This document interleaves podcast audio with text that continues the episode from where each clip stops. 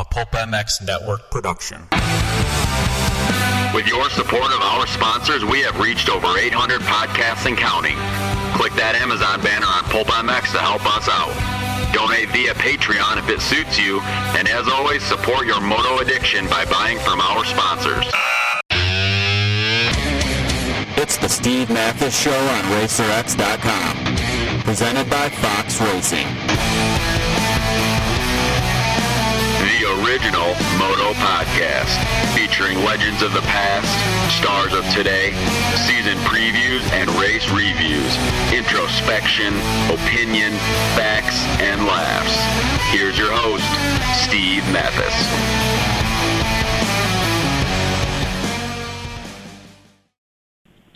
Welcome, everybody, to the MotorcycleSuperstore.com RacerX podcast. This is the Millville wrap up, MotorcycleSuperstore.com. If you go there, shop for some stuff, uh, the, the number one uh, top brands in the gear, accessories, tires, parts, and apparel, you go there, buy some stuff, punch in the code PB Pulp 16. PB as in uh, Pulp Bro uh, dash Pulp 16 saves you 10% off participating brands. Uh, check out their website to check out their vast inventory of equipment for over 700 trusted brands. Do you speak moto? motorcyclesuperstore.com. And of course, Fox Racing, presented by Foxhead.com. Uh, Fox Racing launching their 2017 gear this weekend in Washougal. Kenny Roczen wears Fox, and he just smoked everybody at Millville. So perhaps you should think about Fox, people. Uh, whether it's boots, helmets, uh, chest protectors, gear, mountain bike stuff, casual wear. Fox Racing. If Your dealer doesn't carry uh, Fox Racing. Go to uh, go to foxhead.com and find one. And uh, all right, thanks for listening, everybody. Appreciate it. Like I said, Millville wrap up. Uh, I'm Steve Matthes. With me on the line is uh, my boss at RacerX Online, the voice of American motocross, the man who continues to get the word of the day in each and every time without a problem. The Jason Weigandt. Yeah.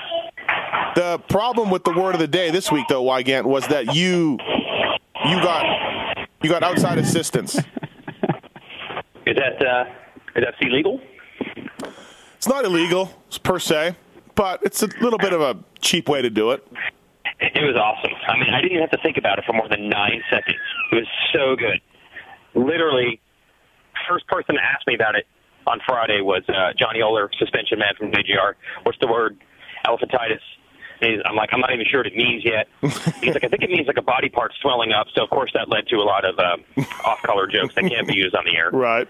And then and then eventually it reverted to arm pump, and he's like, Sam boots, man, arm pump, elephantitis of the arms. I'm like, there we go, we're done. Yeah. Yeah. Well, The hey. easiest, toughest word, easiest performance of the year. Yeah, you got it out right away too. Just banged it out. Um, all right, and with me on the line too. Um, I talked about Fly, uh, Fox Racing launching um, 2017 gear this weekend. So is Fly Racing, and Fly Racing's own Jason Thomas is on the line. What's up, JT?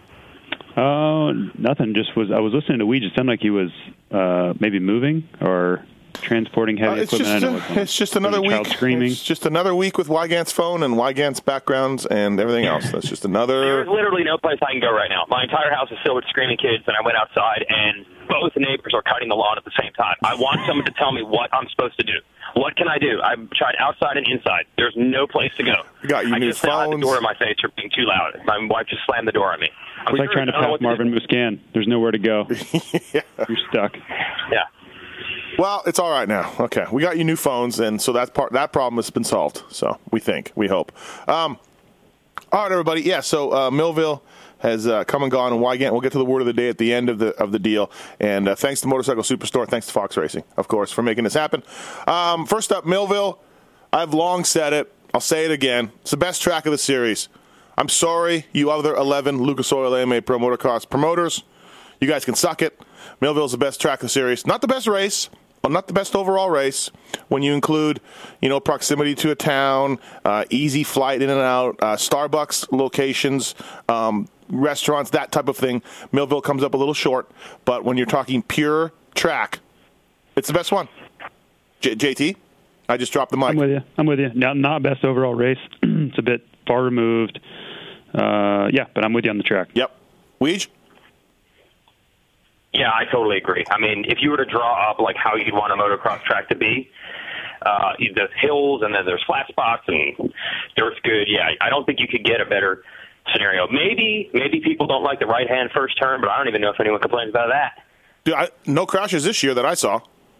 Hmm. Um, Yeah, you're. And by the way, uh, JT's ridden that track at a much faster level than I have, but I've ridden Millville a ton. Uh, that you're you're hauling ass.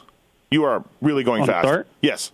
Yeah, the the good thing about it though is that you don't really need the brakes so much for Right. that turn. Yeah. Everybody kind of lets off and then goes through the turn pretty fast. Uh, it's similar to Unadilla, like kind of the same way. You don't brake very hard. If Mm-hmm. it, if it was a hard right hand turn, like say uh, how Freestone used to be, Right. that's a problem. That's a problem. But uh, it doesn't seem to have many crashes there. Well, uh, funny for the start, uh, Osborne DNF the first moto. He had a first up. He crashed. I didn't know if he crashed because of the rocks and debris in his front sprocket, or if that happened from the crash. But then his battery died on his bike for some reason, so he couldn't start it. So then they were trying to get it rolling, and they couldn't roll it. Blah blah blah. So he had a sh- uh, shitty gate pick for the second moto, and he pulled a really good start because he goes he was on the far left gate, and he got up on the hard crust uh, outside on the far left, and uh, Nick Wey, the ever observant Nick Wey, noticed this, and Nick is working with Dakota Tedder, and he put Tedder on the far left gate, and Tedder came in the first turn fifth, and Nick was high fiving everybody in the in the manager's tower there. Um, so yeah, a little little trick at Millville. I didn't realize that. kind of do the you can do the same on the very inside as well. Yeah. I've seen uh, I've seen Nick Wey pull that off on the very very inside too uh, on the grass. You can get on the grass there. Yeah. Uh, but it's it's risky. I mean, you can, you kind of have to be forced to make that move. It's not something you just would want to do on your own, but Yeah. uh, it can work. It can work in a you know crisis situation. Uh, great track too, by the way. So yeah, just like we said, best track of the Can series. we can we talk about you and six time out there by yourself? Um, I mean, we can. I've told the story time and time again, but it was uh, strong. 1990, 1992, 500 national. Uh, rain came, heavy rains, uh, delayed practice for a long time. Then finally, the green flag waved for practice, and uh, nobody still wanted to go out. 500s were the first practice of the day, or maybe we were second practice. I think we were first, and. Uh, uh, nobody wanted to go out, and uh, um, used to go beside the starting line out to the st- to the right of the starting line from the pits. You'd ride alongside there, and then make a right turn and pull onto the to the track right there. Nobody wanted to go out except for two two warriors, Weigandt, two people who said it's okay. I'll ride in the slop.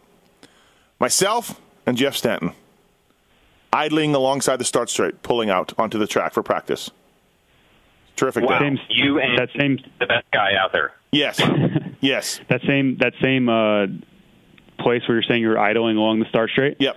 I saw uh, Jeff Gibson's Cannondale explode, his engine completely lock up, and they had to push it back, idling down the first practice first of the weekend Uh-huh. on Saturday. he didn't even make it to the starting line. He was still idling to the starting line. It blew up. Uh, we had Keith Johnson on the Pulp Show a couple weeks ago, and I said, "Give me some Cannondale stories." He, he dropped two gold one, two gold nuggets. Um, so, um, anyways, yeah. So Stanton and we made a right turn onto the track. He was in front of me, and we went down by the mini donuts and by Bob's Cycle Supply, and then I never saw him again. so we, we hit the sand webs, and it was uh, Stanton was gone. But uh, yeah, great day. Who, who could forget? Uh, I brought it up to Stanton one time. He, he had no memory. No memory of a 782 privateer on a Honda behind him. So, Really yeah, shocking, right? Shocking. shocking. Uh, all right, let's get into the race. Uh, I guess, do we start with Stu? Can we start with Stu or no? Because he just went 10 DNF. No, We can always start with Stu. Yeah, sure we can. Oh, come on. Oh, God. We don't. We don't start with Stu. Uh, yeah, I'm outvoted.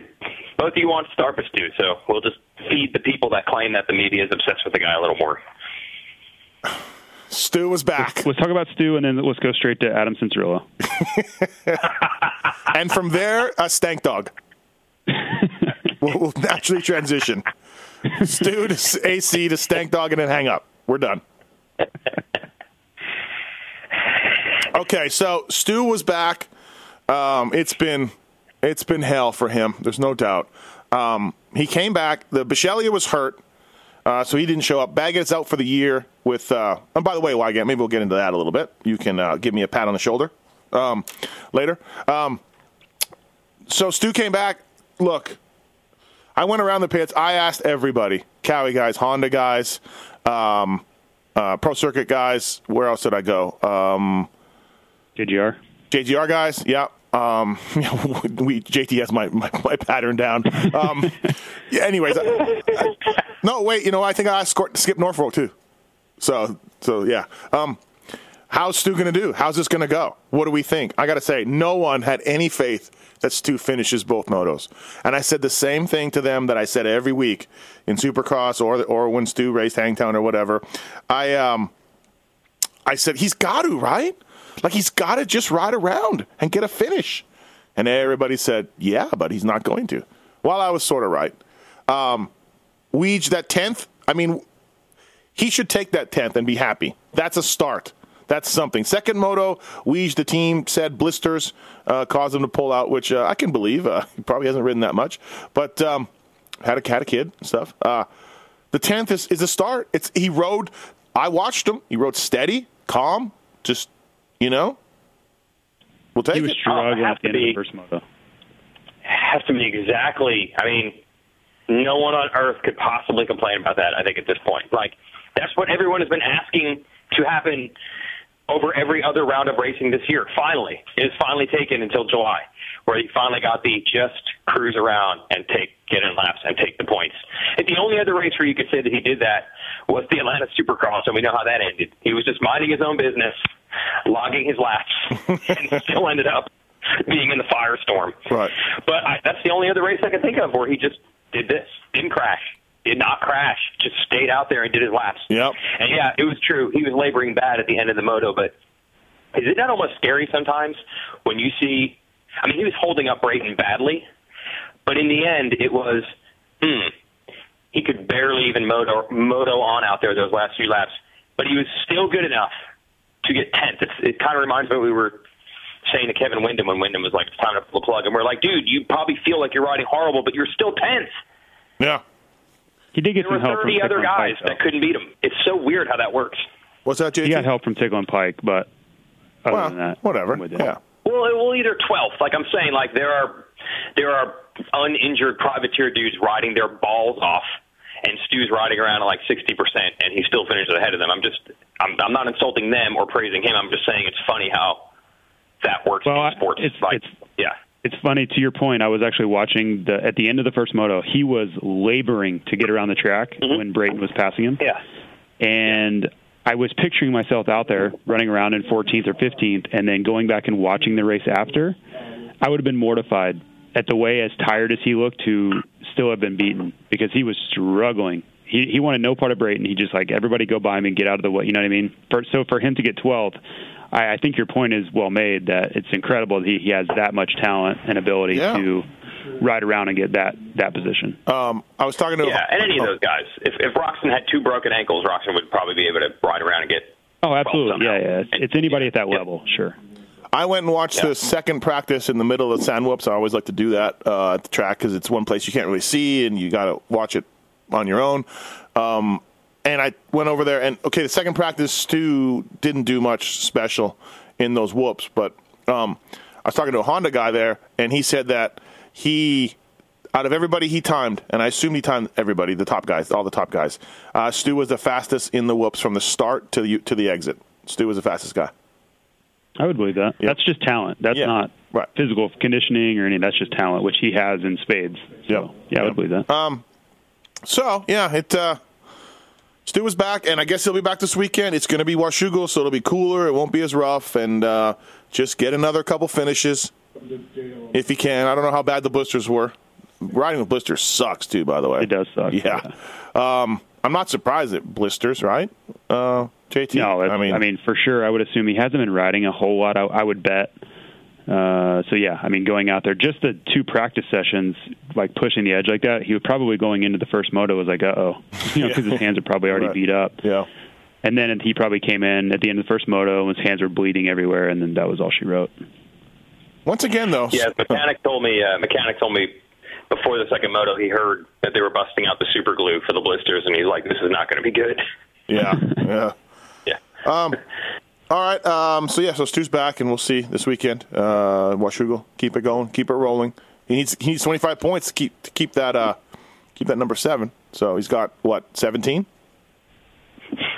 So what? What? I think he has. Uh. I think he has 18 points. Okay. Maybe 19. If he did he get a point at A1? I think he got a point at A1 for qualifying.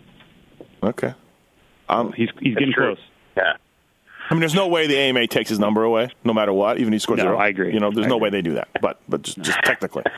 Um, okay, so uh, Kenny Roczen, um, this was Roczen was not going to have any any talk of Tomac being better, catching him, maybe giving him a run, and you want to know why? Because he qualified fastest. Kenny never qualifies fastest. He says he doesn't care about that. He doesn't, you know, whatever. Well, he was almost two seconds faster in qualifying than everybody else, and then this was then he just the second moto he came from about tenth to first. The first moto, Tomac had about a five second lead, and in like two laps, that thing was gone. Um, this was a giant middle finger from Kenny to anyone who had any gall to suggest that Tomac had anything for him. This was a very angry, probably Kenny Roczen. Would you agree, JT? I think so, yeah. I think, but you know, going into the weekend, I would think so. But then the first moto, you know, he kind of uh, was pretty methodical in how he went about it. If if you would have flipped the motos, I think the anger looked like in the second moto. You know, the start he almost crashed, and then, I mean, I just gonna say it. That was two of the most impressive laps I've ever seen, ever by by a rider put together. Um, he was passing riders like he was, you know, at a local fair race. You know, he got a bad start or, you know, started from a dead engine or something. Uh, that was uh, pretty incredible. And, and if you're anyone who has to race Ken Roczen moving forward, and you watch that, those first few laps, you probably are trying to find a way to forget it because that was just he was on a completely different level than everybody else in the class. Started uh, Moto One in twelfth, or, or sorry, sorry. Um, started Moto One uh, up front, and uh, second Moto, I think he was probably, geez, I don't know, six or seven, uh, coming around the sand whoops, and then it was just over. It was worse than that coming the first turn, but um, it was good. It was really good. I got to admit, when Have I you watched it on TV yet? yeah, a little bit, a little bit, not all. Oh my gosh, he Yeah. was.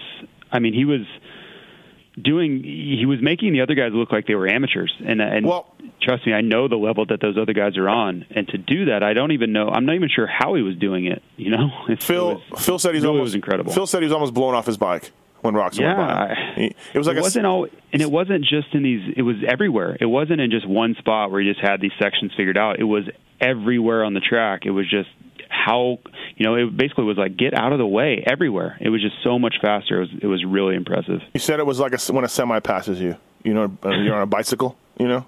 Yeah. Yeah, it was. It was. Man, it was great. It was amazing. Um, I thought early. I got to admit, um, two laps into the first moto, I'm like, oh yeah, Eli's got this.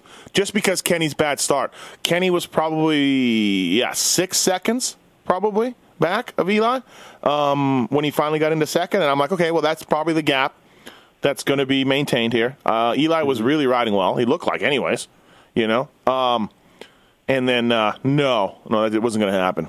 It was not going to happen. But uh, I thought I thought Eli was going to do it. I, he looked great. I'm like, how do you go any faster than that? But uh, yeah, you can. So um, I really felt like uh, JT Roczen was using outside lines way more than the other guys, and probably should have.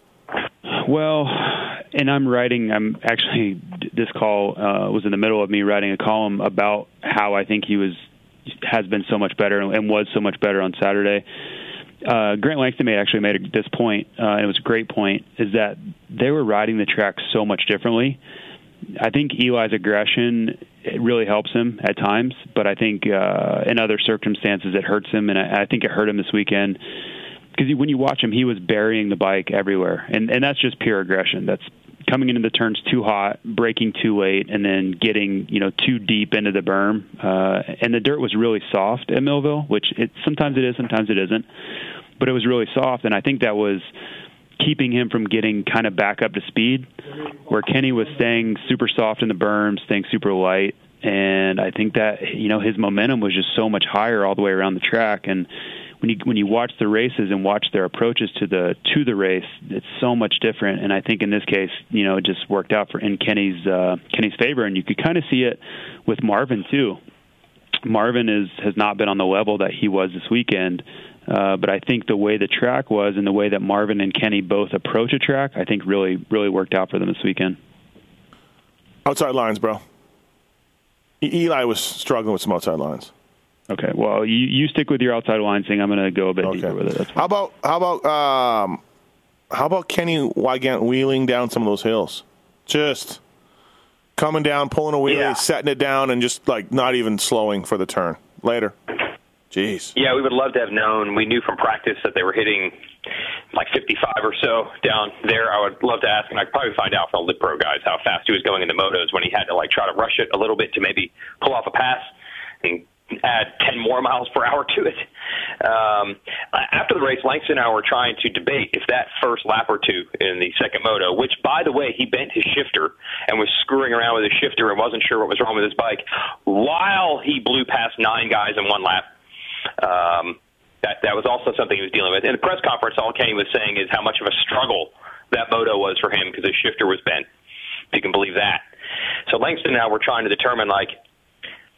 I know that Carmichael won the most races of anyone, but I think when people think blow you away riding performances, you think of like Stu in the 125 days. And I was like, is that that level? Was that first lap Stu in the 125 days? And he's like, I think it might have been better. And Langston's like, trust me, I remember him going by me like that in the 125 days and being so pissed off that he could go that much faster. But that has to be all time, Uh. passing literally nine guys in one lap. It's very Bud's Creekish. Yeah. Um, uh, just by coincidence, at Southwick, uh, the Martin brothers were watching videos of Stu in 04 from Southwick. And they said uh, they watched some moto where Stu's best lap was five seconds faster than anyone else, and he was passing two or three guys at a time uh, on the first lap or so. And it was very reminiscent of that. Like it was, I mean, again, he passed nine guys in one lap to take the lead, not 20th to 11th, Yeah. but ninth Well- to first. I mean, I, I think history forget Carmichael did some of that stuff. Absolutely. You know, um, he got good starts for the most part, but there were some times where it was over early. I'm sure there was. Yeah. I mean, you can win 101 darn races without having some of those. But when I just think of the this dude shouldn't even be in this class. It doesn't even appear like he's the same uh, species. Yeah. Uh, how could these two people be in the same event? Uh, it's kind of like that. Yeah. Well, Stu was on a 125 against 250s when he did it, so maybe I'll give him a, a nod there. But this, this is crazy, man. Like JT said, it's got to be a little demoralizing, I would think. how about Ben LaMay after the race? He's like, I straight up passed Stu in the second moto. Uh, it was awesome. It was so good. So good. And then I crashed. I, I'll always remember that he told me. I'm like, that's what's like, like, it's like Ben, like, uh, he's not really Stu, the, the Stu that we know, but okay. I mean, take it. Yeah. You know, take it. It's just funny, like, that kind of stuff is still out there, right? Like, these guys are like, I, Ben LaMay was so stoked to have passed Stu. So, um, so yeah, Musquin. Musquin was good, and I don't know why. You should stick with your outside lines thing. That's working for you. It was. It was. Uh, it's not a. Gr- I don't remember Marv being great at Millville. Uh, he's a good rider, anyways. But man, he was so much better than everybody else. Not named Roczen or Tomac. He was, you know, um, really good ride by Marvin. Wow, I was impressed. Um, Yeah, I think I think it's a combination of what I was trying to say with the momentum thing. That those guys are just incredibly good at that. And then also, it's something I was talking about last week too. Is this dirt is very very similar to Florida's dirt. Uh, the elevation's not. I get that, but the dirt consistency and just the feeling that you have when you're riding is very similar to Florida. Uh, like you just have lots of traction. It's not um, there's it's not rocky. There's no you know slick spots like um, just a lot of the other tracks. Even if they have good traction, there's still like slippery spots. Like you know Southwick even has has slippery spots on the inside. You never really have to worry about that at Millville. It's pretty positive all the way around it. Uh, and I just think there's a there's a feeling. You know, look at Kenny and look at Marvin. Both of the the dirt they ride on is right in the center of Florida. Um, there's Adam Cianciarulo too. Um, he rides in you know that same dirt, and I think they all had that sense of comfort, comfort that I felt, Chad felt, all the guys that ride in Florida kind of felt. Stu. Stu as well, yeah. I mean, Stu is obviously, you know, he's a shell of of himself right now, but uh, I bet he would make that same point that it's it's similar, like the dirt, the way the traction feels, how much you can trust it, like pushing the front end in there, uh, all the things, you know, basically all the feelings you get riding a dirt bike of how you you're trying to push the envelope. I think are similar to, to what they ride on every day. So we we talked about the third place guy in the class. Um, Marvin put on a bunch of points on Barcia. He's got 28 uh, point lead on Barcia in fourth, and um, and another uh, 13, another like 40, 40 44 on on Porcel. Um, and then we're coming into Washougal where Marv's great.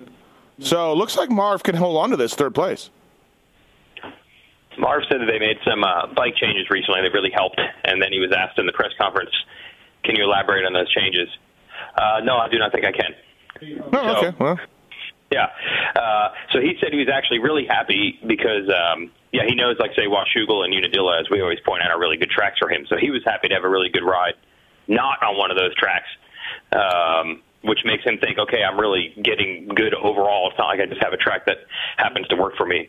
Uh, yeah, and, you know, we thought after last week that maybe Barcia was going to gain some ground on him, but uh, he definitely turned it back.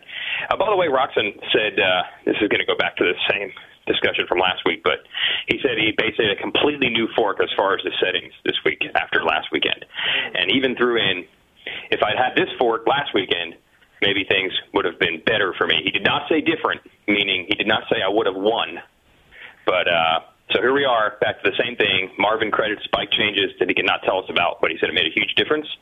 And Roczen saying they changed the fork, same fork, new settings, huge change. So you guys can take that information and do whatever you want with it. Well, look how close he was in the second moto at Southwick. It wouldn't have taken much to, you know, he was right on Tomac the last lap. So the margin Yeah. of difference that he would have needed was very, very small. So whether or not it could have been a mental thing, I mean, and that makes the difference. And maybe he makes a move, you know, at the end of the race. So I don't, I don't think it would have taken much. The first moto, forget about it. Whether it was mental or the bike or his technique or whatever you want to blame it on, he was nowhere close in the first moto.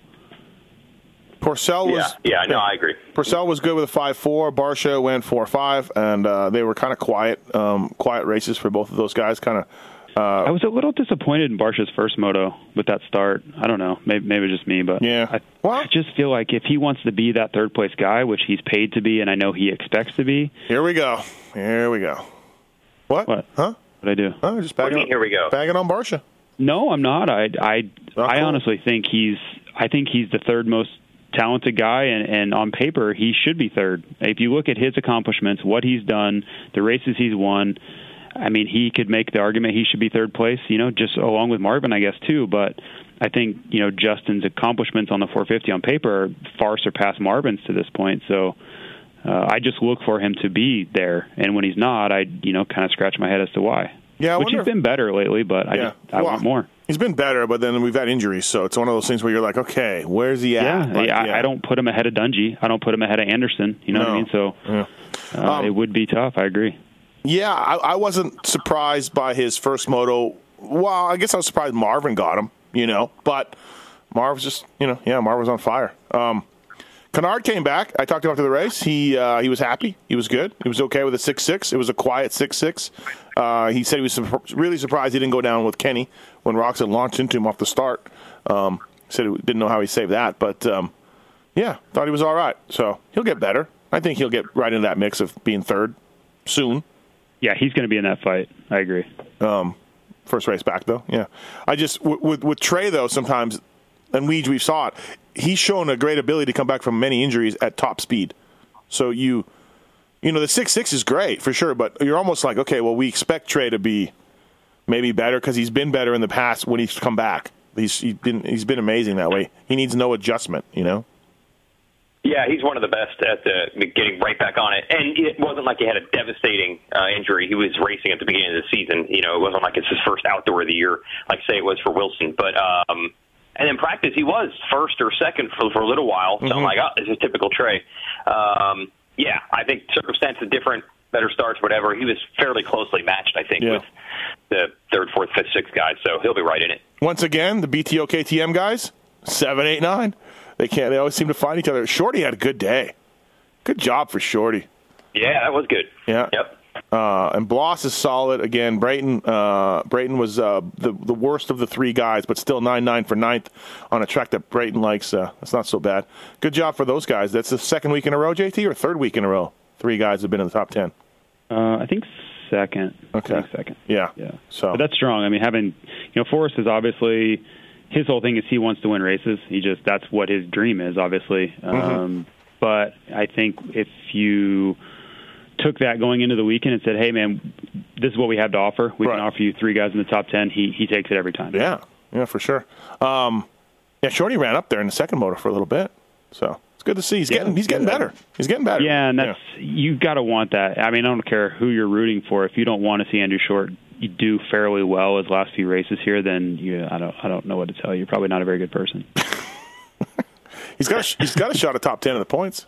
So Yeah, that'd be good. I mean, just just have decent races and steady improvement to where he can walk out of this thing and be satisfied. That's all I want for him. That from a guy that walked away myself, that's that's all that you could hope for from the guy. Is just he leaves on a good note and and had some good races at the end. Yeah, but I, I don't want to bag on you, JT, but you didn't have that in your last season. No, why do you think I would want it for him? Oh, okay, all right, okay. I didn't know if you were equating that same thing. No. Okay, all right, because somehow your speed went away that last outdoor series. No, yeah, I was I was over it. So, so I know how it would. Right. I I regret that last year, my effort level, how I rode. I regret all that. So I don't want him to have that. Right. Um, Dean Wilson came back. What do you think, Weege? 11, 11 I, I was talking to uh, his agent, uh, super agent Tony Gardea, uh, before the day, and I said if he gets two motos in the top 10, he should be super pumped. And uh, almost 11 11, but still, I think that's a good day. Yeah, I think so completely. Um, just like we're saying with Stu, like that's all you can shoot for and hope for. Especially Dean's had even technically more time off than even Stu. I think 11-11 was great. Um, I did hear from someone else that uh, they're like, "Oh, good thing Dean's dad wasn't here because he probably would have been all over him for that." And I was like, "Come on, man! Even his first race back." But uh, these guys are competitive. The parents are competitive. The riders are. So Yeah. uh, maybe 11-11 doesn't seem great to them. I think it was uh, just what the doctor ordered. He's got a couple more races to get it done. Yep. Yep. Um, I think there's just pressure because these dudes are uh, not uh, Trey's case. We don't think, but I guess in Dean's case, he's part of this massive free agent crop, so he's kind of stuck in a working his way back from injury, but probably feels the pressure to show something, which is a tough spot to be in. yeah, Peick, Tickle, Dean, Brayton, Mookie. I guess Mookie's in the mix. They're all they're all going for the same, you know, same three spots. Baggett was, I guess Baggett's out of the mix, but all that really does is just take one option away, so that doesn't help. Right, right. Um, Phil crashed three times in the first moto, so he was not happy. He got 14. Second moto, seventh. Finally got a decent result. The first time in like six motos, Phil's actually scored where he, you know, should be or can be or whatever. So, and a seventh place for Nicoletti, JT. I mean, that's it's pretty good when you look at the quality of guys around him. Yeah, he's his ability level and all his I mean his starts, his ability level, his speed, all the, those things are all there. He's just got to eliminate the mistakes and he could be he'll be, you know, a top 7 or 8 guy week in and week out. I mean everything else is there. He's just got to stay off the ground. Uh, Wentland had a good ride in his home track, so good job for Jesse. Finally, 12-14. Chisholm It's been a rough go I think this summer Yeah, yeah, he hasn't been the same guy. I don't know if it's Supercross injury still, or it's been a long time for him to get going. Maybe this will be the the momentum he needs. I know it's a home track, but sometimes that's all it takes is one good one. Yeah, yeah, no, fragile little flowers, bro. Um, Freddie Noren was good. Uh, Freddie's not going to go on factory Honda, so that was what we all kind of thought was going to happen, and and I did, and I was kind of waiting and waiting and waiting for the shoe to drop. But I guess they think Cole could come back. Cole might come back uh, the last two, the last three. I don't really. Why didn't they give why didn't they just give him the bike the last few weeks? I don't get it. Uh, I don't know. Yeah, Budget reasons? Maybe I Trey mean, was coming back. like- yeah, I don't know.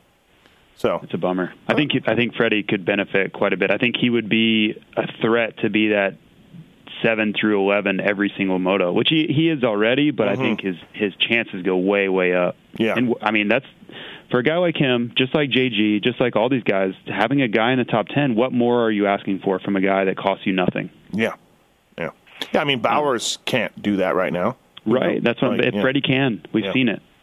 So I, I don't know. It's not my call to make, and I'm Yeah. sure there are reasons. But Bow- I talked to. Bowers after the race. He said he was felt really like he was progressing and getting better every week, but this week was a step back, and probably got to agree with him on that. Uh, 18-17 on the day, but outdoors are hard. This is breaking news. Hot take. Outdoors are hard. oh yeah, he's in his what third national in five years. Yeah, yeah. Not easy. Right. Six years. Uh, hey, the tickle uh, Peick thing was scary. Oh, jeez. Yeah, that Peick could have been just- really bad. Yeah. just nailed in the head. He was watching the second moto up in the manager's tower with his with his hand bandaged up, but uh, geez, that could have been ugly. I think it might have been worse. I couldn't believe, yeah, when I just saw him hanging out, and he said, "Hands not even broken," uh, so he was pretty happy. But he seemed so in a good mood that I'm suspicious. I, I would give him a concussion test. Right, right, because it was right. Peick, and he seemed like he was in a good mood. So I think right there, I take that as a sign that uh, he must be. Didn't look like he wanted to fight anybody or anything. Yeah, something's So, wrong, uh, right? Something's wrong. We better check him out. Absolutely. Uh, yeah, so Tickle was out for the day, and then Peick was out for the day. So a couple of heavy hitters there, taking some hits to, Yeah. to the in the points. Um, what else? Uh, is that it? Where do you think these guys land, JT? Who gets the two spots at RCH and the JGR spot? Uh, I think it's tough because I don't even know that RCH knows what their plans are. Uh, I think Tickle stays. I do. Um, I don't see what their motivation would be to go away from Tickle. Uh, I think he fits well with them. He's capable of good results. He is not expensive. Uh, they know what they're going to get from him, which is is really important. It can be both good and bad, but I think it's uh, in this case it's good. So I think he goes there. Um, I think Peick stays. I do. I you know I think he's obviously all these guys are are trying to get their value up as much as they can, but I see Peick staying there. Um, and then uh, I, I think there are some question marks. I, I don't know about the rest. I think mean, I Peick could take- see Brayton going back to JGR too. You know, I think, Uh, I think oh, that's- a third time.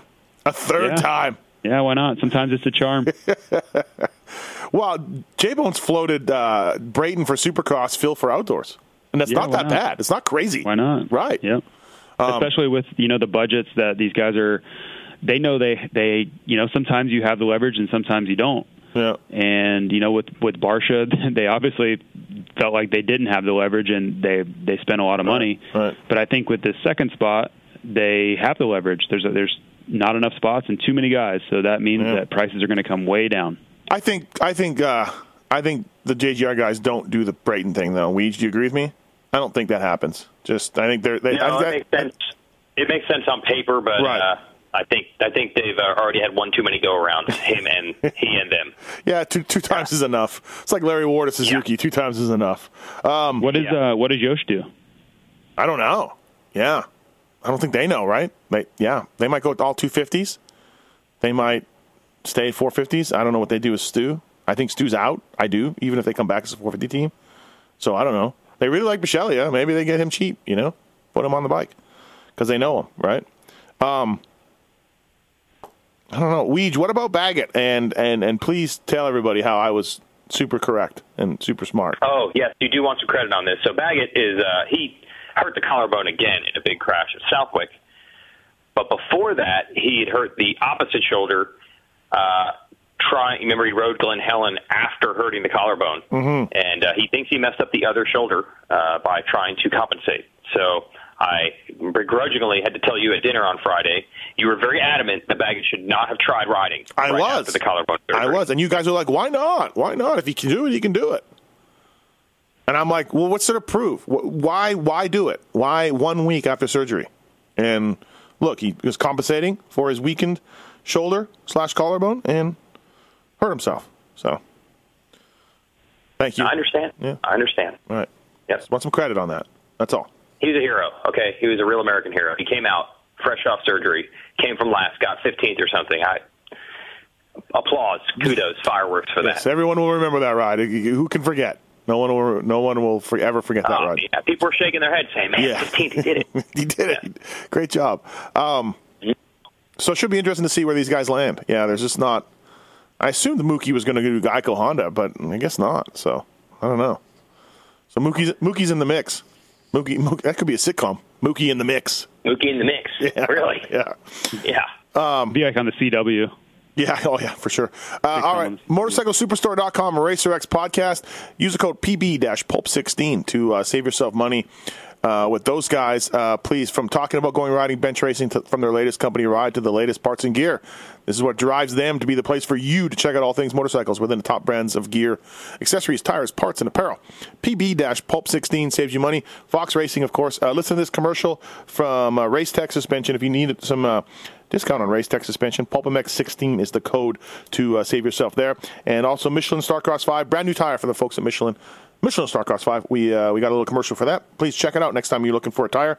Uh, fantastic reviews for, uh, for those guys. All right, we'll be right back to talk uh, some 250s and the word of the day. Thanks everybody for listening to the Motorcycle motorcyclesuperstore.com RacerX podcast. Thanks for listening, man. These things are going great, and I'm stoked with the responses from everybody. And uh, you guys have been doing a great job with the downloads. Don't forget the Fly Racing Moto 60 show on Thursdays, the Pulp MX show on Mondays, the NFAB RacerX Fantasy show sometime in the middle of the week. And a Motorcycle Superstore, they're a passionate team who speak moto. If I'm talking about going riding, bench racing from the latest company ride to the latest parts and gear, this is what drives them to be a place for you to check out all things motorcycles with the top brands in gear, accessories, tires, parts, and apparel. You want to save there, they got everything you need to get out and ride. Go to the website to check out their in- inventory of brands, uh, over 700 of them. Do you speak moto? If you do, go to motorcyclesuperstore.com. Use the code PB-PULP16 to uh, 10% off participating brands. PB-PULP16 saves you money. All right, let's get to these commercials from Racetech and Michelin and MotorcycleSuperstore.com. Thanks for listening. See you after the break. Racetech people, racetech.com. These guys have been in business for over 30 years, supplying racers, riders, and tuners with factory level suspension to everyday racer. There's a lot of top suspension guys in the pits that got their start with Racetech. Uh, trust me on this. There's more than a few guys that have learned underneath Paul Thede and gone on to, uh, to great things. Paul Thede, the original suspension guru. I guarantee you, Eh, probably 82.7% of you people listening to this podcast need some sort of suspension work, whether it's uh, just a simple oil change with new bushings and seals, give your bike some love, whether it's the right spring rate for your weight and or speed, or maybe you just need some revalving on the machine to uh, help you uh, take first place in that Chicken Licks Raceway. Something, something uh, on your bike needs attention for Race Tech. I guarantee you. Freeze, Gilmore, some of the guys just using uh, Racetech Privateer Proven. They work with uh, Ben LaMay also. They're back with Ben LaMay, and uh, they offer a full line of Race Tech high performance springs. These springs are called high performance because they're extremely lightweight for their rates and feature the tightest tolerances in the industry. You want to save 10%? At uh, Racetech, go to PulpMX 2015. When you order, you can save 10% at racetech.com. And they're uh, proud sponsors of this podcast, and we thank you guys. All right, back to the show.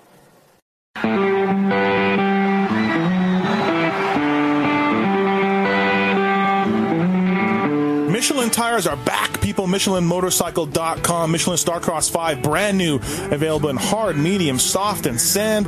Uh, their off road tires are some of the best ones out there, and they've revamped this whole lineup. There's no one who knows these tires better than our own, Chris Kiefer. When they're calling it comfort casing technology, what are they talking about? Is this a fancy marketing term or what? No, it's actually the carcass of the tire itself. So uh, how much it flexes or how, you know, sidewall stiffness that you have when you come into corners. And what's cool about this tire is even from the previous version of the MH3, it gives more. So when you hit square edge or you're coming out of a corner with some bumps, it has some give to it. It's more comfort, so it doesn't feel so rigid. A lot of that has to do with the, the CCT. So you're telling me the comfort casing at the end of the day, maybe it helps you a little bit to have some suspension in tires. Yeah, obviously it's flexing a little bit, but also too when you come into corners, you don't want it to roll on you. So they've got that dialed in to where you come into a corner and you still have enough stiffness where it grabs and bites, but yet straight line you have comfort. Hey, as a former factory mechanic, Kiefer, I know all about mounting tires, um, so no problem for me to mount anything. Right. Well, maybe not a moose. Uh, you found mounting these new Michelin's uh, pretty easy, actually. Yeah, I'm a great test rider, but my mechanic skills are novice at best. So mounting the tire wasn't too bad. They sent me a bunch of tires to mount before testing, and I was out there busting in the garage. And normally you got to put some tires in the sun, let them soften up a little bit, but this. Uh, the bead rolls on really nice. I didn't have to struggle. No curse words were, were sworn in the garage, so uh, it was a lot better for me, you know, putting these on. Four versions of this tire. They cover all the uses, Kiefer. Reduced weight, comfort casing technology, mounting, traction, handling. They do it all. Starcross 5, MichelinMotorcycle.com. Thank those guys. Check them out at the local dealer, people. These guys know tires and they know what they're doing. And we're back. MotorcycleSuperstore.com. Uh, RacerX podcast presented by Fox Racing. This is the Millville wrap up. I'm Steve Matthes, Jason Weigandt, Jason Thomas on the line. Uh, 250s. Uh, let's talk 250s. JT, if you're Cooper Webb, you're stoked. You went into the belly of the beast, into the lion's den, where the Martin brothers live and ride all the time, and you came away losing zero points. Great job, by Are you though? I, I don't think he's stoked. What? I don't. No, I don't. I think he's pissed that he didn't win the overall. Okay. Yeah. All right. Well, great job I think by that's, him, though. That's Cooper Webb. That's his personality. I think he is. he's relieved that he didn't he didn't let them back in this thing, you know, in any way. But I guarantee you, he wanted to win the overall and stand up there at their home race and have everyone know that he just went he won again in their home, you know, at their home track. Okay. Weege? Weege? Uh, yeah, I agree with JT. Um, yes, on paper, no problem. He's not going to be pissed about not losing any points, but he wanted to win. I'm sure he did. I'm sure he would have taken extra motivation in uh, doing that. And I'm sure in the first moto, he's been really good this year. You haven't seen any of the the real heat on the podium like he's known to do, and maybe it'll happen if he needs to if things tighten up. But uh, I've got to imagine the fact that he passed both of them in the first moto. He had to ha- have a smile over that. That's just the way he operates. so I agree with JT. He's also- not going to be bummed, Yeah. Yeah, I He's mean, also That's very. his Uh, personality. That's what drives him. Stuff like that, like the chance to go into that track and beat those two at their home track. That's the stuff that Sure. drives him. That's just his personality type. yeah, no, it's what drives me to do podcasts. To be great. really. Yeah. hmm All right. Um, You want to talk about your competition? Is that your? Is that? Yeah, yeah, I want to crush them. that way? Just want to crush them. Um, one thing about Cooper Webb, he's very prompt for press conferences now. He's right there. I don't know if he has a flight out, but he, I think Cooper says, "I'm going to book a flight out, but if I show up right away, they got to put me on stage." And then as soon as they put him on stage, he's out. So, but so there's a everyone has found a happy medium. Um, he's there. It's very early. But the, the, the media people that run the Lucas Oil, uh, they're happy to have him there. So I like it. It's a game within a game. Yep. yeah. Amart is. I mean, honestly, I we all love Amart. He led 13 laps at his home track in front of his friends and family. Um, but Webb was all over him. There was no guarantee that Alex could have held on to that. Of course, he solved that problem for us by tipping over. Uh, eh, eh, but I mean, Cooper very well could have passed him. It was the battle was on. There was what three laps left, so you know Cooper could have absolutely just passed both brothers to win. And I mean, he did anyways. But you know what I mean. Alex fell, so I guess what I think Cooper's going to get him. That, that's my well, that's kind of where I was going with that. Like, I didn't want to Yeah. come right out and say it, but yeah, I, I think he might have got him. Poor, poor Amar. What's the guy got to do? Second moto, he's in the lead. He hits neutral and tips over. So- Yeah, that was that was the bummer one to me. Like, man, he had and and I just felt like with where Cooper was way back, and I feel like he's had the edge on Jmart all year. Uh, he's been better than Jmart all summer, and he he was better than him in the first moto. I think A Mart's second moto was that was a win. He wa he was going to win that one pretty easily. I feel. You think? Yeah. Yep, I do. I, I just think he he's a little bit better than J Mart right now, and J Mart was second. I think he would have Right. he would have had it. Yeah, Cooper was buried. Not a, not a good start. So yeah, they Yeah, they had I just think advantage, if you look at who he had to beat, which was his brother, which is it's still crazy to say like he has his brother covered, but I think he does, and I think he would have won that because I don't think he feels any pressure from his brother right now. I, I just feel like if if his brother's behind him, he's fine with that because he knows he's he's had a little edge, and, and Jeremy's dealing with you know whatever he's dealing with. Uh, so I think he would have felt more comfortable with that situation, and and he would have had it just fine. What do you think, Weege? Second moto, uh, J Mart talked a lot about. Uh, here we go.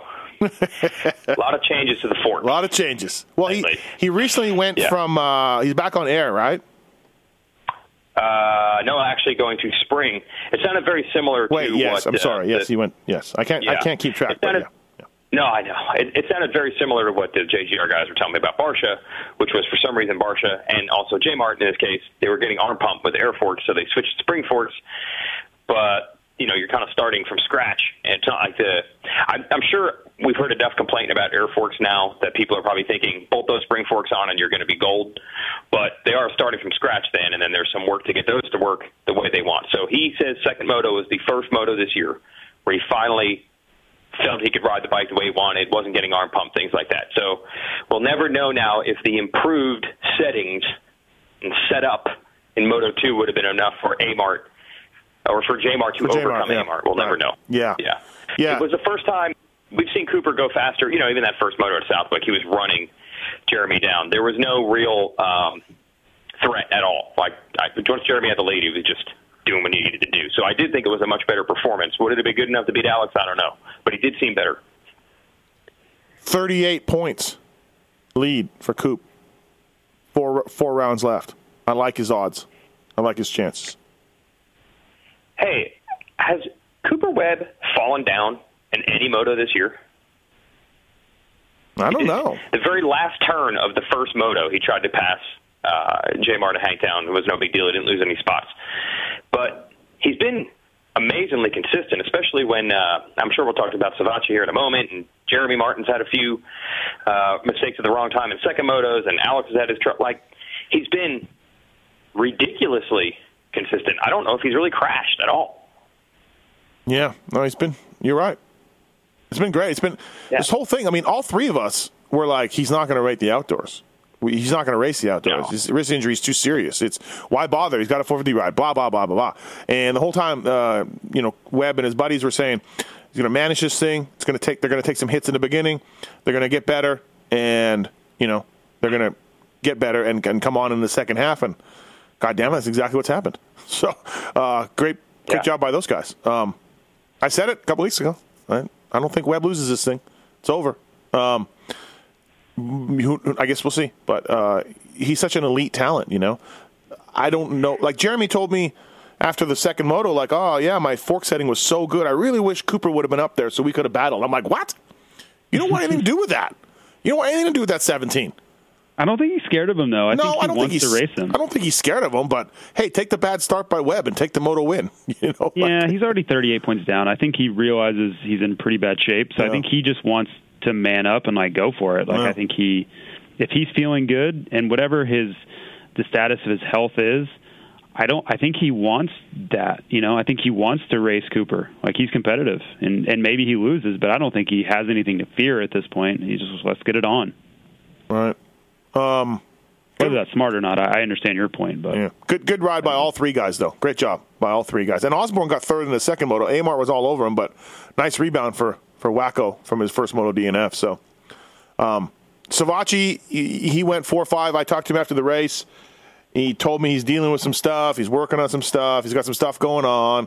Things are happening, you know, that are behind the scenes. Blah, and I don't know for sure. He never really came out and say it, but it, in talking to him about you know the length of the season, and and he said again, he's like, yeah, I don't know how the 450 guys do it. You know, meaning 29 races for those dudes. Um, I would guess he's just getting worn down. I said, yeah, it's not like it's hot where you're practicing or anything. And he's like, yeah, it's real cool, um, you know, in Florida. So I just think he's dealing with being tired, and, and I think he was looking forward. He's looking forward to those two weeks off. Um, and he said if he doesn't make it happen next weekend, it's probably not going to happen. And I think he was referring to the title. So I would. How do you? Sorry, I didn't mean to cut No, you off. Uh, I would where do you come down on this mechanics pit board deal? What? What mechanics Uh, deal? The the pit board. Did you see it on TV or no? No, no, I didn't watch it. His, when he when he crashed, his mechanic wrote on the pit board, "Really, dude," like in all caps on the pit board. Oh, wow. I guess it depends on how good a buddy. You better be good buddies with him. You better be real tight with him. I, I would not handle that well. No, well, unless it was, you know. Of course, Millville is the infamous spot where JT got the board too slow, pull off. Right, but what I, I guess, and I'm sure there's, you know, they have their own relationships. So Yeah. Who knows? Yeah. But man, like, what does that accomplish? Like, obviously, he just No. is furious with himself, disappointed. I just don't, I don't see where that helps anything. But that's, that's You, like I said, not my call to make. No, whatever. you better be real good bros if you're going to put that because Right. Otherwise, yeah, as a rider, you're like, really, guy, like, you think I wanted to do that? You think you think Right. this is this is what our plan was? So Yeah, I just lost a lot more than you did. So right, right. Yeah. Um, how about we just concentrate on righty tighty, lefty loosey? How about we just focus on that? Um, well, and then Eric uh, Gass, uh, uh, Webb's mechanic, you know, he put uh, Puss on the board last Yeah. week, and he was um, saying on the Pulp Show that he meant to put the Y on the end, and but the cameras were on him, so he ra- he erased the Y. So to be a little bit politically correct, in more ways than one. yeah. So I don't know. Mechanics have gone wild, bro. They've they've gone wild with their pit board messages, you know. Yeah. So, um, yeah, I don't. What was the what was the message that Eric Gass was trying to send there? Was that calling out Cooper to fire him up? Is Yes, that what that was? yes. He said trying to fire him up, call him names. He said they they did not speak between motos, or it was very little between motos. Um, they were both upset at each other, I guess. So Wow. I don't really like as a mechanic. Like I, I, I don't know. I I I never got too wrapped up, too intense about this kind of stuff. Like my guy's going to do what my guy's going to do. Like I, I just I, the only problem I have with it is taking shots at your rider mid moto is not that awesome. conducive to, yes. No. Well, Like I, I'm more inclined to run you over while you have the pit board out. Like I just aim at you. right. Your father, your your father put too slow pull off, and you pulled off. Yeah, but that's my dad though. It's like whatever. No, you're always going to but fight no, with but your dad. no. But I'm saying if anybody who Yeah. could, could tell you that, it would be your dad. Never mind just a guy. You know, and you still pulled off. You still reacted negatively.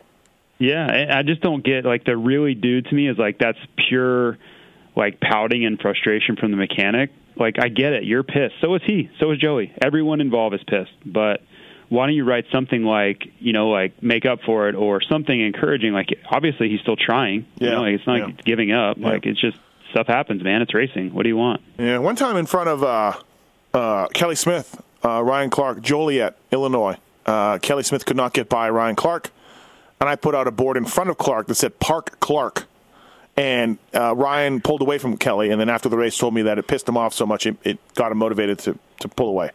So nice Yeah. job, nice job by me. That happens. Yeah, Yeah, whatever. I mean, I don't know. I, I think there is a fine line between writing things that are going to motivate your guy and then just like I just don't see the the upside of that. And, and like I said, they have their own relationship, so maybe there Yeah. was a, there's more meaning to it Yep. than than I'm reading from the outside. I'm fully aware that that's a possibility. It just didn't seem that awesome to me in the moment. Weege, uh, Adam Cianciarulo led three laps in the second moto. He finished eighth. First moto, he got seventh. He was in a titanic battle with, uh, I think, Tonus in the second and first moto. Um, where do you stand on AC season? Well, again, like I got a tweet tweet that says I, me personally, uh, I think they're talking more pulp show than this podcast, but I got a tweet that said I am covering up for AC and I need to call a spade a spade. So. Uh, a few weeks ago, we talked about this. Uh, I thought after Colorado or so, and leaving a little bit of high point, I thought, okay, I think it's going to be okay. He's still working his way back. But I was actually looking at the points this morning for a variety of reasons. This is one big difference. You remember last year he made it like halfway through the year, but he was starting to knock on the door for moto wins. His final moto he was in last year at Budds Creek, he got second uh, behind Musquin. I think he was even leading and uh, tipped over. Like it looked like he's on the verge of being able to win one of these motos. You know, I'm sure he was riding with Musquin a lot at the time with Baker, and he probably was comfortable running with him. And Musquin was as good as anybody last year. Now I'm realizing that we're not seeing much improvement here week to week. You know, when he gets Yeah. starts, he can lead for a few laps. Uh, I thought, okay, well, his best moto finish this year is six, so let's see if he can at least improve on that. And then he actually ended up, despite leading for a while, going further back. So that's the part that's now I'm a little alarmed where I'm like, well, wait a minute. We're not seeing improvement, and this Yeah. is actually worse than where he was a year ago, which nobody wants to do that. Uh, so I think it is a little worrying, yeah. Um, I agree. Uh, there's not much improvement going on, and I don't think it's a speed issue. He's led laps. He's gotten qualifying the pole. He's gotten a whole shot. It seems to be fitness, and you would think that would get better as it went on, as he as he got stronger himself, uh, coming back from injury. Uh, his last one was the wrist, so so the wrist gets better as it goes. But uh, yeah, it doesn't seem like there's much improvement, and he's. I think we all thought he'd get better, and I agree. So we're just That's covering up for. him. comparison to last year. I Right. feel like if he had ridden the whole series last year, hadn't gotten hurt again, he probably would have won a moto or so. He was knocking on the door of that, getting podiums, getting seconds. Uh, he's not really in contention for podiums in the motos right now. JT. Yeah, I would have expected more. I mean, it's to I'm yeah. I mean to to be in the running to win right now, I feel like it's pretty tough. Um, but yeah, I mean it's it's a tough situation to be in when you have all these expectations you're not delivering. It's a lot of pressure. He's told me a couple times he just really wants to make it through a series. So maybe that's in the back of his head. You know, just like I want to make it 24 motos.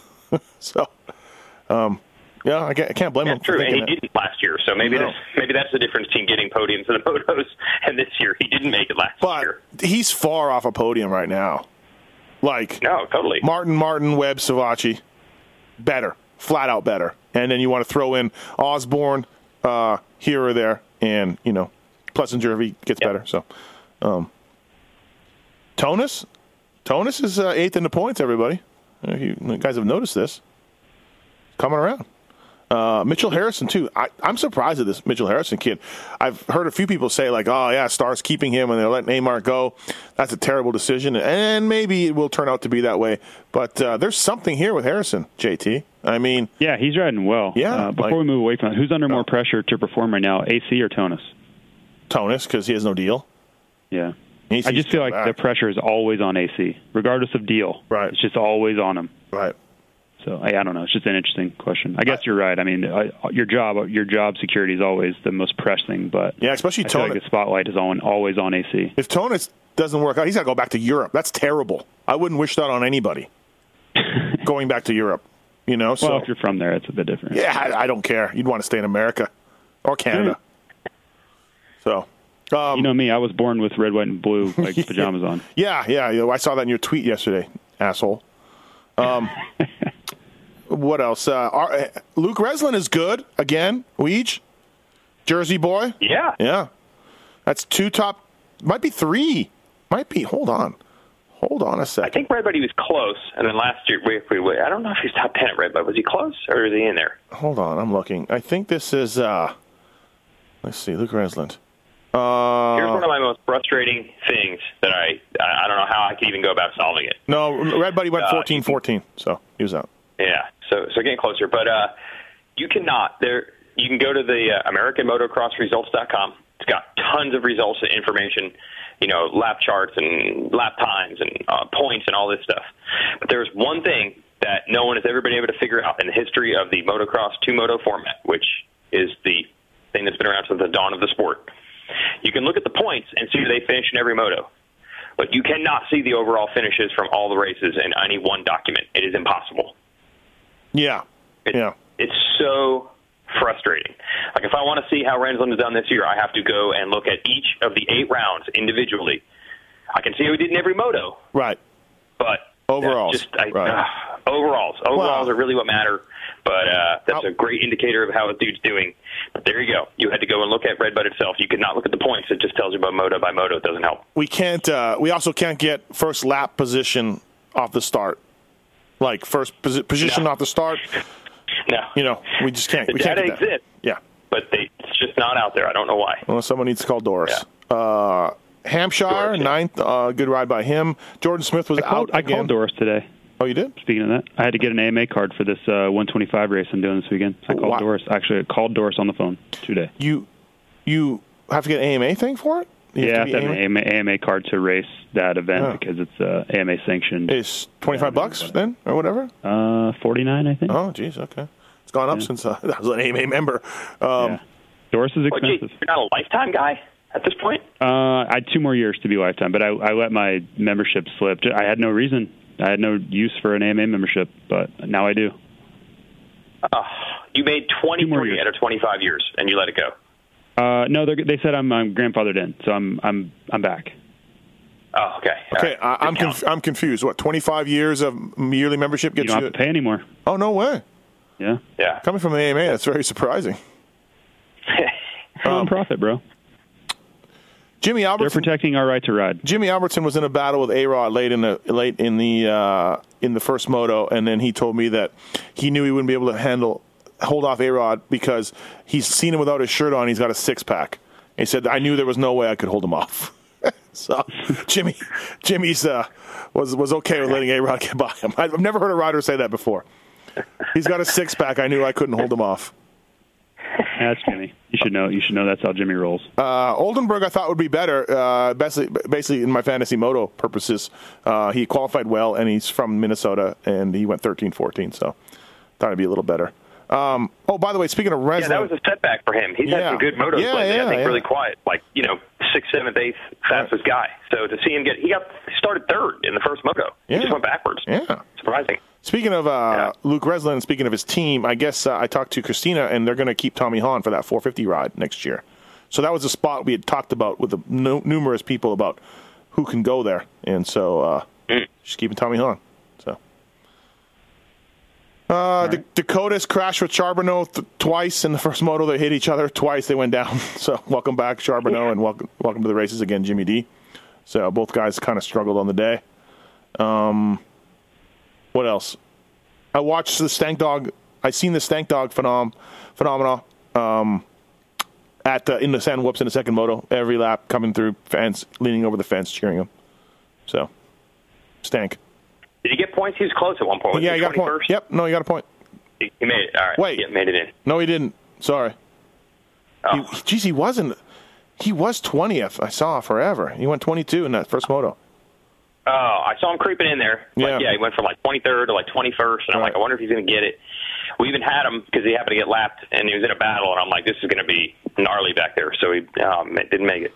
Uh, was good in the first moto. Second moto, he crashed. He crashed early, worked his way up from twentieth to like um, he said tenth or eleventh, and uh, and then I, I thought he got there, finished there, and I even said in post race interview. I'm like, I said, yeah, but you're just outside the top ten in the second moto. He's like, uh, no. Um, he's like, with two laps to go, he ate crap again and got seventeenth.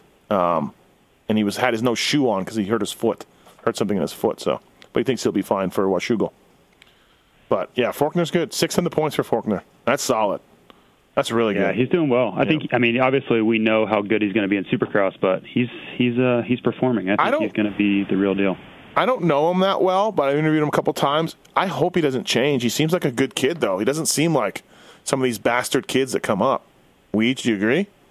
Yeah, I agree. Yeah, he does seem like a Strong really good guy. I don't. No. He, he will talk. He'll talk a long time. There's no doubt. What do you mean Um, strong but words? no, I mean I'm not He going to just called these- I, I all didn't guys- really get to know him super well in the amateur ranks, but from what I've seen this year, he seems Right. good. I just want to circle back to you calling everyone bastard kids. I just these these guys that come up, man. They're they're just going to get worse for the most part. They they they you know they have little teams and they're divas and they they you know just it's just going to get worse as as these right. amateurs get more and more treated like rock stars when they're when they're 10, 11, 12 years old. So I just want to slowly back away from bastard kids. Okay, that's fine. Personally, yeah, that's fine. That's fine. I'll stand. I'll, I'll stand by it. Um, What else? Uh, Henry Miller is. I didn't know Henry Miller was from Rochester, Minnesota. I did. He was I did not. I knew he was Minnesota. I didn't know he's Rochester. I didn't so- know it was Rochester either. So he got twenty top top top twenty overall. So, and um, all right. Anything else from the day? Weege, how was GL? GL became American citizen. Oh yeah, it was great. Uh, if I just had some darn service at the track, I could have uh, Instagrammed some of the. We had a big ceremony for him. We even had uh, Nicole, one of the Lucas Oil girls, come and have a ceremonial presentation of an American flag cake, which the TV crew brought, bought for him. Uh, I, of course, did not donate. Um, but good job by the rest. so brutal, brutal. Yeah, I'm probably making more money on that particular Saturday than any of the 50 other people working over there. I probably have the highest paying position, but I did not contributed that donate the Instagram forty video though. That was Yeah. you contributed that Instagram video. That was plenty. I tried. I mean, the service of the track was so bizarre. I'd like full service, but nothing would actually work.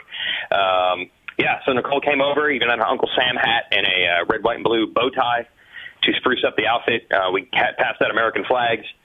I was really worried for GL because apparently this test, it's a real test. Like you had to Yeah. read books about American history and answer questions on it. I was like, dude, you're not going to make it. It's not going to happen. You have to be nervous. But uh, he pulled it off. Good for him. I uh, I'm going through it too. I, I've got all the paperwork done, and I saw the questions and the stuff you got to read. Yeah, there is some actual really studying going on. Like, yeah. So, Yeah. did did Yeah, G- like, how many books have you been reading in your life? how much, how Right, much right. studying have you done? yes, I myself read books quite a bit, so I felt like I was okay. But um, um, I felt like I, I felt like I could handle it, being as how people from you know Tijuana handle it every day. I felt like I was in the in, it, you know in a position where I could pass this test. But there is some reading. What were you worried about him celebrating on Friday night a little bit? This American citizenship, or Yeah, it was uh, he? I, I don't know. I have the most fantastic luck with flights. Like I never really have issues. But like every week, he's got some story being delayed here and delayed there, weather, blah blah blah. He said he was so pumped um, on passing the test that when he went to the airport and got delayed an hour and a half, he couldn't even be angry about it. Oh, interesting. He, he could not. It could not bring him down. And I can't use all of his language here because some of it was choice. But it was basically, my flight's delayed. Everything's all messed up. Doesn't matter. I got my citizenship blanket. Yeah, that's good. Uh, yeah, I was a little worried, but uh, GL's been well behaved this year. Ah, it's good. Good to hear. Um, I guess some people are disappointed. Yeah, Yeah. They feel he's coming up a bit short, just short maybe. Yeah, yeah. We'll see if um, maybe maybe they can be on a collision course this weekend. What? Anybody know anything about Jessy Nelson? Anybody know anything about Jessy Nelson? Um, I heard he was coming back at Melbourne. Oh, I did talk to Keith real quick. I what did he say? Did he say Unadilla? Maybe I think that's what I heard. okay. Yeah. I feel like I've been hearing week to week for a while. Like, yeah, I'm back this week, but maybe I'm just making that up. Maybe I'm dreaming it. I don't know. Um, Weege, I have a question. What is the the etiquette, the protocol? Uh, when, so when you guys, are, when, when you and Gio are doing the race call, and I feel like we know what Gio loves to talk. That that's what he does. He is a talker. He's a storyteller. Uh, You're telling me. I just, I just tried to do a podcast with him, and you cannot. We we are an hour ten in, and he just came to America to ride for KTM. Well, at time at times I'm trying to gauge uh, Weege's frustration, or if we just trying to jump in with segments or things he has to say or transition to. I can't really tell because Weege is such a professional, but I'm always wondering that is like GL carrying on when Weege needs to be in, or how does that go? Is there ever that situation, or is it pretty pretty laid back? No, no, there actually is. It's not. It's not frustration on my part, but I know that for whatever reason, the the general TV convention is like the analyst is not allowed to call action on the screen. I mean, I personally don't care. I'm not being paid by the word. I'm not going to be fired if I don't call one pass or crash or something. But sometimes he'll be going and then he gets really into it and he gets really excited and then he'll just call the battle and then I'm like am I allowed to let this go, or are we both going to get in trouble from someone that says, "Hey, you guys are not allowed to do it this way"? So then I am always at this crossroads where I'm like, do I need to try to cut him off just for the sake of saying that he didn't call the action because someone might say that's wrong, even though to me it works just fine. He does a good job calling it, so I don't care. But yeah, I do have to cross that bridge every once in a while. He'll get all pumped, and I think he sounds great. But then I'm like, I don't know. Are we going to get in trouble for this? Um, I don't know what the I don't know what the solution is. So you are correct. There are definitely times where I'm like, I don't know what to do now. Um, to I always wonder that because I know, I know that you know the situation with the play-by-play versus the analyst. There are definitely when you look at it how it's supposed to go or the traditional way of these calls happening. There's definitely that back and forth where you know you kind of set it up and then you throw it to him to analyze it and then it's back to you for the, you know what I mean. And and I see him blurring that a lot, and I, I completely and we haven't talked about this before, but I always wonder that because he he is great at it, but that is his tendency is is, to yeah. just go and he gets excited and that's part of it. He, but he will just take off, and I'm like, I feel like it's one person out there at times.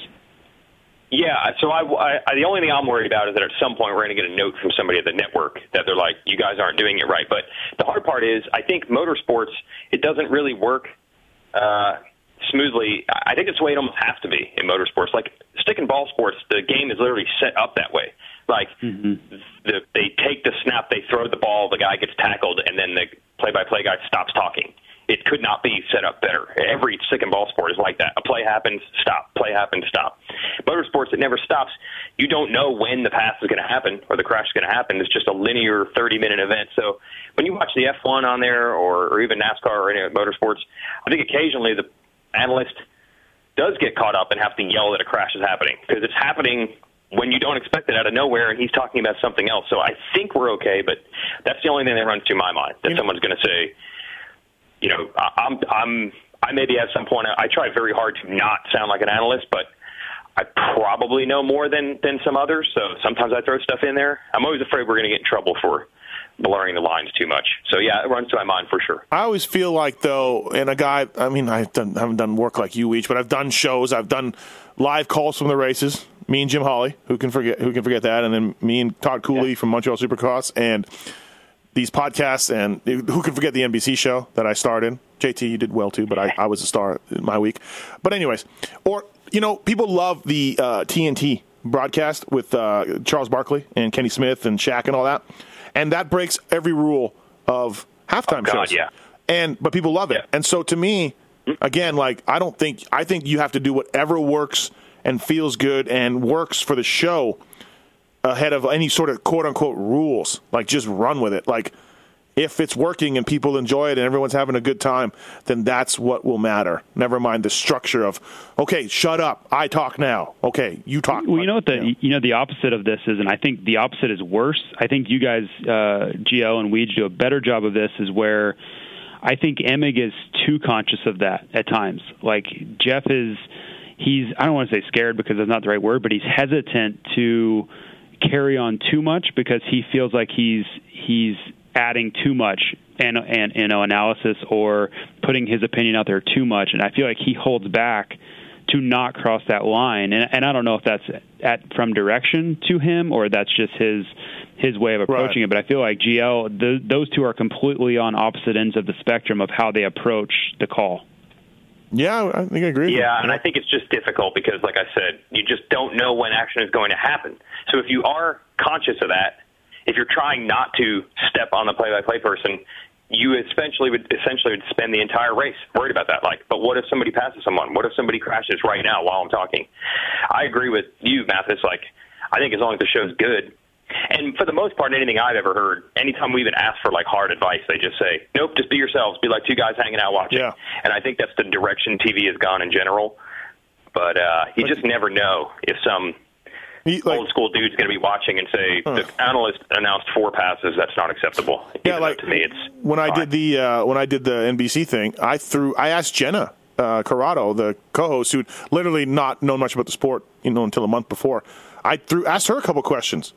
Screw it, whatever. What do you think? Yeah. you know, I don't. Yeah, whatever. Yeah. You're not supposed to do that, but yeah, I think it makes for good TV, or or internet show or whatever, or pod or whatever. So, um, all right, word of it's dangerous. It's good because these guys, like, I would like to say that it's good because I think GNL, GL, and I can handle it, but I think it gets dangerous if you have someone that sucks, and they're the ones droning on and on. So Right, that's yeah, the yeah. thing. Like, luckily, Kenny Smith and Charles Barkley are good, so they can pull off that TNT Yep. NBA show.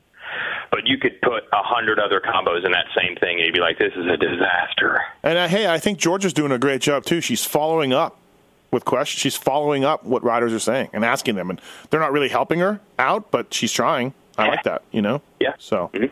Yeah. um, all right. Now that we've finished blowing you and the TV crew, can we get to the word of the day? Oh, for the new one, yeah. Go ahead. What do we got? So we had elephantitis last week. Um, this week, word of the day to squeeze in. Um, JT, do you have anything?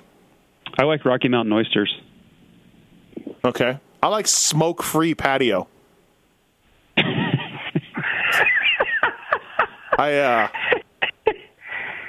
I, I, I- a, a- a Twitter guy sent me that. I think. I think I I somebody like on Twitter roasted hummus that was another one I had roasted hummus. yeah Yeah, that's not Been bad. a lot of food ones. Been a lot of food ones. All right. What about a smoke-free patio?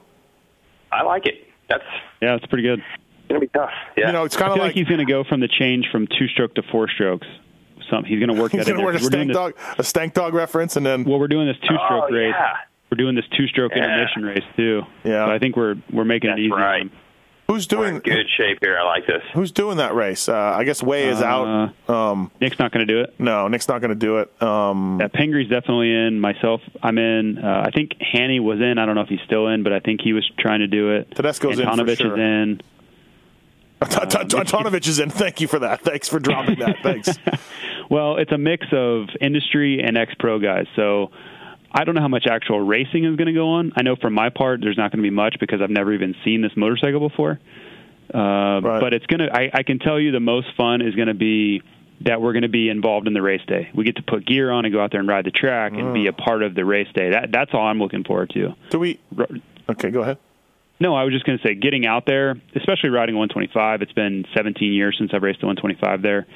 Uh, I think it's going to be awesome and, and low key and low pressure, and everyone's going to have a great time. I I think it's a really cool event, and I'm I'm happy that MX Sports was willing to work this into the schedule because I I know it couldn't have been easy to convince them like, hey, we want to add this two stroke race to your event. Yeah. You know, I, I think that's a pretty tough tough uh, sell, but I'm yeah, when I it. heard when I heard it was going to go in the regular program, I was surprised. I got to admit, I was surprised that, that it happened. Um, do we know if the Legends thing is happening again? Why get? We talked to Cotter. Do we? I, I asked a couple people this weekend, and no one seems to have heard any mention of it. So I guess that would be no. Okay, I I asked Maybe Tim early. Cotter last Maybe week. it's early. I talked to Tim Cotter. Yeah. Tim Cotter told me as of now it's a no. So Okay, I wouldn't want to wouldn't want to do something that got so much publicity and so many people loved. Don't do it again. Don't do it again. Well, I, I think, and I'm completely speculating here, but I think unless Ricky and Windham and a few key guys are on board, Ricky being a s- very, very important, uh, Oh, I don't think yeah. that they would do it. yeah, he's the only he's the only guy. He's the only legend that would get people out for sure. You're right. I'm just telling you my yeah, opinion. Cancel I, it. I'm not Yep. justifying it. People loved that thing last year. They loved it. Yeah, My- it was awesome. I was I raced it. It was amazing. Twitter traffic, uh, emails, uh, phone calls on the Pulp Show. Uh, people could not get enough of that dumb Legends race, and if they don't do it because of Ricky not being there, that's ridiculous. Um, I'm speculating. I, I okay, have no, I- well- no one's told me that. Oh, okay. I'm completely pulling that. You know, I think if MX Sports doesn't do it again, they're morons, and I'll tell whoever whoever asks me that, I'll tell them that because that thing was One gold. thing I'd worry about, I mean, as we talked about last year, I mean, I don't think anybody was paid to do this event, right? They just J- JT was there. no, no one was paid. No. Well, that's what I mean. So, so how long? Okay, that was cool. The, the riders did it. They came out. They gave the fans something. But doesn't it get a little crazy to year after year be like, yeah, we really want you guys to come out again. We want you to go out there and, Uh, uh, uh, you, you know what I mean? They're, you're basically asking these guys for a favor for the sake of the fans. I think they. Did. Um, well, okay, well, pay him something. Pay him a little bit. Give him five hundred bucks each for for expenses. Well, okay. Well, that, yeah, if you do that, then I think it's okay. But otherwise, to just say, hey, do us another favor, come back again and Yeah. do it again. Do it for the fans. You're not going to No. make any money. You don't have sponsors. It's not helping you in any way, shape, or form, except you got to go out there and bust your ass or maybe crash. But please do it for the fans. JT gets rear-ended in the first turn. um, yeah, no one liked to see 53-year-old Guy Cooper on TX10 gear air out an uphill triple. Yeah, that sucked. the first te- one to do it. The fir- it's terrible. that was awesome. It was epic. I mean, I- Red Dog never did it. Red Dog never cool it was, jumped but. You're just asking a lot from these guys to do it every year. No, Timmy did not ever jump that, but 53-year-old Guy Cooper did on the first lap. Um, all right, and oh, by the way, I I rocked into the, you know, just two. Me and DeCoster parked next to each other in, when we got there in the morning in rental cars, and we walked in together, talking, discussing just two, two legends, Millville legends. Yeah, two Millville legends, DeCoster and Matthes. Um, I asked him about the Motocross the Nations team, and he literally said, "I don't know." And I said, "Like, well, don't you want to name the team by Unadilla?" And he goes, "Yeah." And I'm like, "So tell you, bro. no, he would. He has in the past. Oh yeah, no, he would. He's told me before. Tomac told me he's in. Tomac said he's never been asked.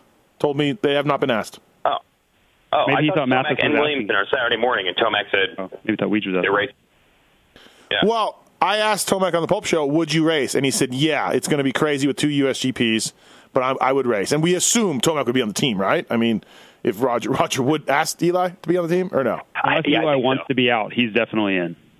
Yeah, Yeah. But Roger had nothing. Like I don't know. I'm like, dude, what are you thinking? He's just like, ah, I don't know. I, I don't know. I, I don't. I don't know. And I'm like, but it's kind of coming up. But I guess it'll happen. I mean, I'm sure He it'll knows. happen. He's got to know. No, dude. He, in the past, he's told me he's like, I don't know. This Well, person. I'm sure yes. he has to have an idea, though. It's not that difficult to put together. Barcia would be in. Tomac would be in. Uh, Webb, I, I don't know. I know he's switching teams, but I have a feeling he would probably. Be, I mean, these guys are all. He has a few guys to choose from. I, I really Yeah. think his toughest call is who to put on the 250. Yeah, it'll That's be it'll be Tomac, Barcia, Webb, or Martin or Savatgy. Like there's like four, five Right. guys. Yeah, out of three. Yeah, I don't. So I don't feel like he's panicking. Like, who am I going to put? Like, I feel like he has a sh- very, very short list. Well, okay. Well, has, has he thought about Stu on a 250F? no. Okay. Well, then that's a mistake. All right. So, all right, everybody. 1035 is what you're hoping for What? at Maggiora. 1035. No, Stu can reach deep down for one last go, one last kick at the cat. Stu can do it. Put him on a 125. Put him on an RM 125 and watch out. Like O'Mara. Yep. Okay. Uh, Motorcycle Superstore, Racer X. Anything else, Weigandt? Or no?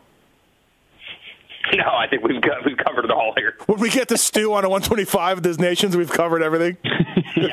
so we we did ten minutes on TV. we still at one twenty five. Uh, Did Mo- uh, DeCoster mention because he was with Team Honda at the time when uh, Stanton would have been riding 500 National, correct? yeah. Yeah. Did he bring that up? Did he remember No, I never asked him. battle in practice? No, no, I Probably never asked. I should have asked him. Probably watching. It just it was it was amazing that two guys did not care about the mud. Two guys were not were not you know scared of going out there in the in the terrible conditions and going out right away. Like they just two two people that had no fear. It was me and, me and Jeff Stanton. Is Jeff Sirwall one of those? One of the people with no fear? All right, uh, motorcyclesuperstore.com, RacerX Online podcast, presented by Fox Racing. Uh, thanks, everybody, for listening. This has been the Millville wrap up. Word of the day smoke free patio. Word of the day for Washougal smoke free patio. And uh, and Jason Can we put, can we put an, an asterisk that he can't use the two-stroke race? No, because he he'll go on about how it's not a contest; it's a fun thing. That's what he'll say. No, I. You know what? I'm not. I'll, I'll just say right now that's fine. I shouldn't use the two-stroke thing because honestly, I don't know how. It's not going to be seen on TV, so I don't think unless there's a highlight or something. So in other words, it really wouldn't make any sense. So I will voluntarily not use it because it wouldn't make any sense to the people watching. They don't even know what I'm talking about. You know. Okay. Now it sucks. I just said this because now everybody listening to this podcast are going to say they purposely are not putting the two-stroke race on TV because they hate you. Like I shouldn't even have said that. Coombs, said. Coombs is getting together with Honda to have a conspiracy. Yes, yes, So. yes. We, turn those cameras off. Do not shoot these two strokes. All right, uh, and remember, everybody, uh, no Legends race at Indiana. Write, uh, write your local congressman. Please do this. We got to get this thing back. Uh, Motorcycle Superstore Racer X Online podcast. Weigandt Thomas, thanks, guys, and we'll talk to you later. See ya. See ya. Thanks for listening to the Steve Matthes Show presented by Fox Racing. Don't forget to check out some of our past shows, including motocross legends such as The bad boy, Rick Johnson. I looked down and my hand was junk. I mean, it was sitting over to the side. The tendons were jerking in weird places. And, and my biggest disappointment with Danny Storbeck is that he never said sorry. Because Danny and I were friends, and we've never talked since. Brian Lunas. Before the 500 event, Dave and I fly to Germany, go down to Stuttgart. There's this little shop out the back of the Mahle factory. We get our cylinders, take them back, and you know off we go. And you know we ran Nikasil cylinders as a factory part for a handful of years before anybody ever saw it in production. Dave Arnold. And, and McGill was all, you know how he did the big pancake thing, and right. and he's got the thing. He's completely laying on the gas tank trying to miss his tree. I mean, he would have gone even harder, jumped farther if that tree hadn't have been, you know, if, if it hadn't have been there. The Hurricane, Bob Hanna. I love the guy. I don't dislike. I think he's the greatest competitor this sport ever had. That absolutely 100% in my mind. I firmly believe that statement I said about these modern day guys in Switzerland or Holland or Belgium on 45 minutes on the same bike. You're not beating Roger. Are you crazy? They're not doing it. If they think they're so much better nowadays than they were in those days, they're fools. They're different bikes, different times. The Beast from the East, Damon Bradshaw. it got to the point where I didn't want to leave home. And once I got to the race, I wasn't into it. If I wasn't going to give 100%, I'm not going to take their money. The working class hero, Doug Henry.